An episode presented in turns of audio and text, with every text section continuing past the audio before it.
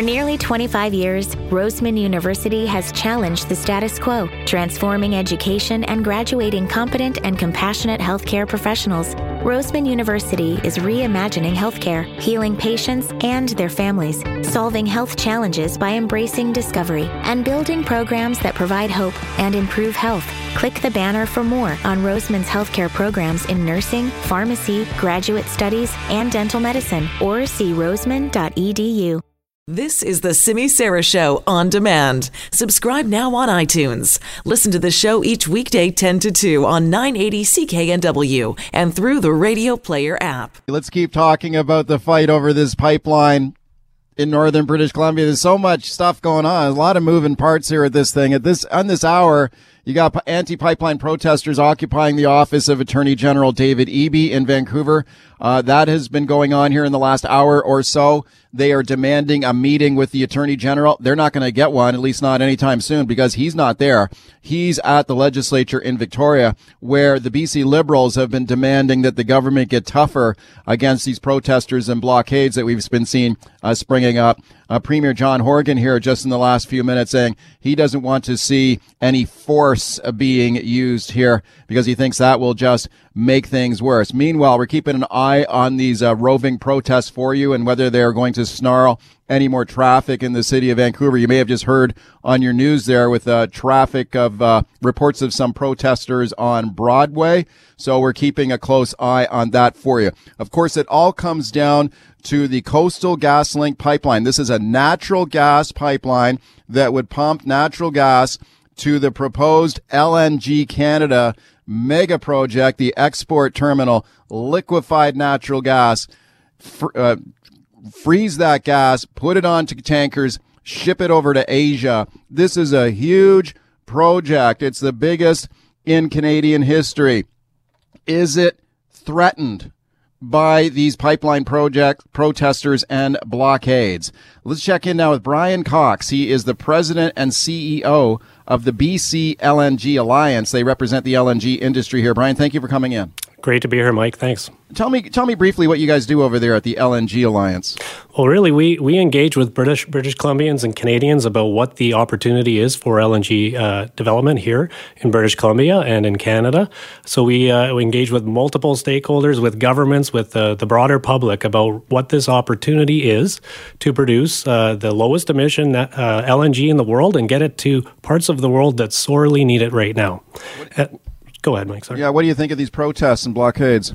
Well, I guess what I'd like to say to your listeners is, is they can have every confidence that this project, the Coastal GasLink project that will feed the LNG Canada project, is being built uh, for all the right reasons and uh, in the right way. And so, yeah. this is a project that's a $40 billion project that is engaged with Indigenous communities and gone through all regulatory processes, that is employing thousands of British Columbians and Canadians and importantly, Indigenous people right now. Yeah. The work is ongoing, and, and this is an important project for our country for a variety of reasons. Yeah, one of the things I find kind of ironic about these blockades and protests is that they say they're standing in solidarity with Indigenous people, yet there are so many Indigenous people working on the project. I mean, there's hundreds of people putting this pipe in the ground. I'm sure there's a lot of Indigenous employment with the export terminal, too. Is there? There's absolutely an opportunity for Indigenous communities all up and down the line, and it's happening right now. So these are opportunities that are uh, that are happening as we speak on the ground in communities across the province. Okay, when I take a look at some of these protests, I, I, wonder if they're doing themselves more harm than good because when you inconvenience the public like this, I don't think that's the way that you get public support. But have Bryan, have a listen to this. Yesterday on the show, I spoke to Peter McCartney, and he is a climate change campaigner with the Wilderness Committee, and I asked him about these protests and these blockades and whether he thinks they're a good thing, and here's what he told me. There were four out of six stories on the front page of the Globe and Mail this morning about this pipeline, and so yeah. uh, I think the protests are having a huge effect. And um, you know, we had lots of lots of friends on the ground there in Victoria, so it was an inspiring day. Okay, so he says this is inspiring, this is good, this is training a lot of media attention on, on the issue, and maybe he thinks that's that's good for his cause to try and shut these projects down.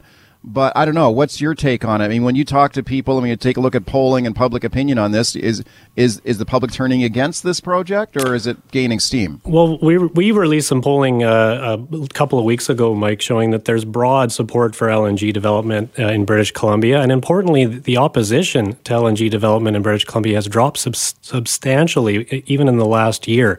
Uh, the importance of this project, we need to put it into context. What we're doing here and why we're building this LNG opportunity, and I think it was really evidenced uh, in the international agency's uh, report that came out earlier this week showing that uh, as the world economy is growing by almost 3%, emissions have flatlined. And a big reason for that is because of the switch from coal to natural gas.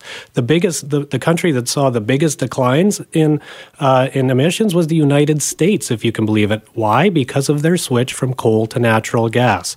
The report also highlighted that 80% of the emissions growth in the world right now is in Asia because of coal and coal growth. Yeah. LNG is part of the solution to that. And British Columbia, the LNG Canada project, will produce the lowest emission LNG in the world. So this is a very important project for our shared goal, which is to reduce emissions as quickly as we can globally. Okay, and the reason that the LNG is, is better than coal is because what you can produce the same unit of energy for fewer emissions. Yeah, the emissions intensity is much less with natural yeah. gas, and really importantly, Mike, for your listeners, uh, the particulate matter is next to, to nothing. And right now, there's seven million people dying every year in the world because of poor air quality, mostly in Asia. So we have an opportunity to get our natural gas, our lowest emission LNG, to parts of the world that need it now because people are literally dying, and we have the opportunity to reduce emissions globally now. Yeah. Climate change is a global, uh, it's a global opportunity here. Speaking of Bryan Cox from the BC LNG Alliance, so I guess the deal is if we we pump our natural gas out of the ground here, Dreaming of a better sleep? Tossing and turning is not your destiny. And Olly is here to help. Olly invites you to sink into sweet, sweet slumber to improve your mental and physical health and overall wellness. More than just melatonin, Olly's ingredients help you unwind your mind for a delightfully dreamy drift off. Sleep is on the way at Olly.com. That's O L L Y.com. How would you like to look five years younger? In a clinical study, people that had volume added with Juvederm Voluma XC in the cheeks perceived themselves as looking five years younger at six months after treatment. Look younger, feel like you. Add volume for lift and contour in the cheeks with Juvederm Voluma XC. Reverse signs of aging by adding volume to smooth laugh lines with Juvederm Vollure XC. For important safety information and to find a licensed specialist, visit juvederm.com. That's J U V E D E R M dot com. Not for people with severe allergic reactions, allergies to lidocaine, or the proteins used in Juvederm. Common side effects include injection site redness, swelling, pain, tenderness, firmness, lumps, bumps, bruising, discoloration, or itching. There's a risk of unintentional injection into a blood vessel, which can cause vision abnormalities, blindness, stroke, temporary scabs, or scarring. Talk to a licensed specialist to find out if it's right for you ship it over to Asia, sell it to them, they burn it over there and burn less coal as a result, right? So does that mean overall fewer emissions? If they burn our natural gas instead of their coal, that's a good thing.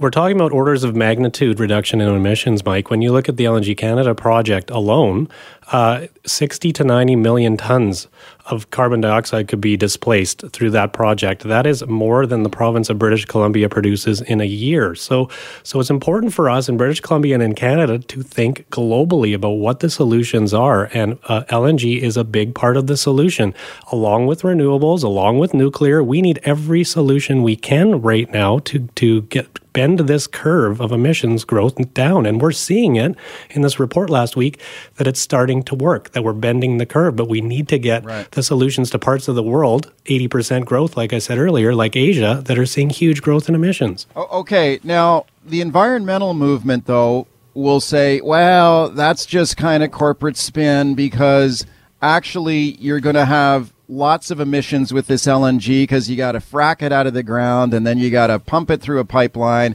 Then you got to re- you got to freeze it and you got to ship it across an ocean to Asia, and that's all creating emissions too. So have a listen to this now. Here's the same guy that we played earlier. This is Peter McCartney on yesterday, uh, from the Wilderness Committee on this precise point, kind of pushing back on the argument that this LNG is actually better for the planet if we if we sell it over in Asia. Here he is. I mean, it's amazing to watch the spin that you know pro-industry PR people put on the, on this. It is true that when gas burns, it has less of a carbon uh, pollution creation than coal. But by the time you frack for this stuff in Northeast BC, um, put it through leaky infrastructure to a liquefaction plant where they have to burn it for power to cool the gas down to negative 162 degrees and then ship it across the ocean. You know, th- any benefit that you'd see is, is lost in that conversation. What do you say to that? I mean, he's basically saying that you're not we're not gaining any any ground on the emissions by doing this. Well, it's just patently incorrect what he's saying.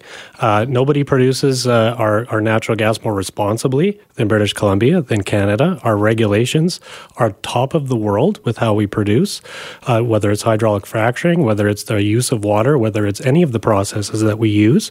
Like I said, the uh, the facilities themselves will be the lowest emitting in the world, and we will be able to get get that gas to parts of the world that need it. And that's not to mention the, the Montney Basin, the Western Sedimentary Basin, where we get our gas from, is one of the mo- lowest carbon basins on the planet.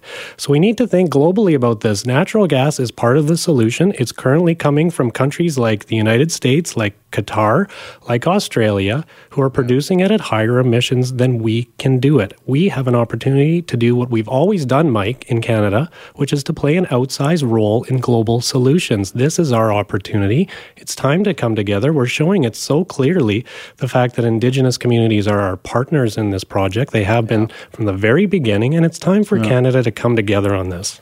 I think the indigenous support for the project is critical. And, and by the way, just uh, in the in the coming up later on in this hour, I'm going to be speaking to a guy uh, from Coastal GasLink, the pipeline company, who manages their indigenous contracting. So this is the guy who does business deals with First Nations and with indigenous owned companies. And it's pretty extraordinary how much money in contracts is being signed here with uh, indigenous companies that are putting, putting uh, native people to work. So I think that's an important part of it. But you still have the situation with these hereditary chiefs of the Wet'suwet'en being opposed to the pipeline.